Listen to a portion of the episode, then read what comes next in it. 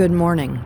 This is Bona Bourlier with our Transformed by Faith Today podcast. We are continuing with the theme of daring to hope, and our scripture for today is Psalm 130, verse 70, which reads Israel, hope in the Lord, for with the Lord there is steadfast love, and with him is plentiful redemption.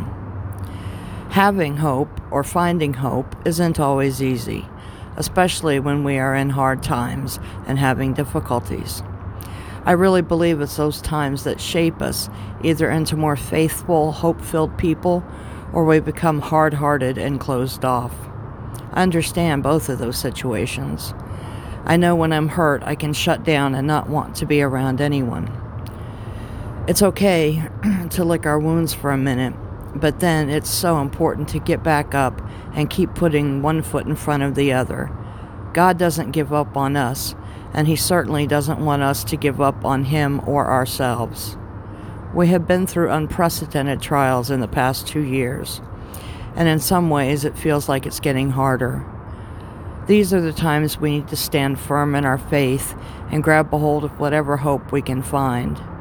For me, hope can be found in the small things like the sun on my face when I'm feeling down, or a certain song that reminds me of happier times. Hearing Tina Turner sing the best always does that for me. But first and most importantly, my hope is found in the Lord.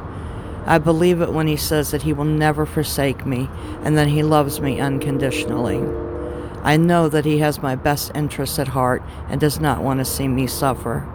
So, in my times of struggle, where even the sun on my face doesn't feel good, I turn to God and ask that He help me to get through.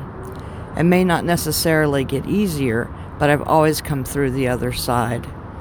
Are you having trouble finding hope today? Is the struggle just too much for you?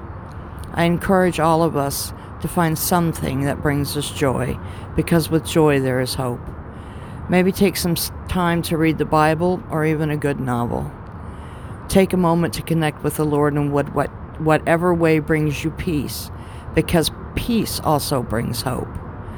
God is not blind to our struggles and pain. He has not abandoned us. He is still pouring down His grace, love, and mercy upon us, and that will not stop.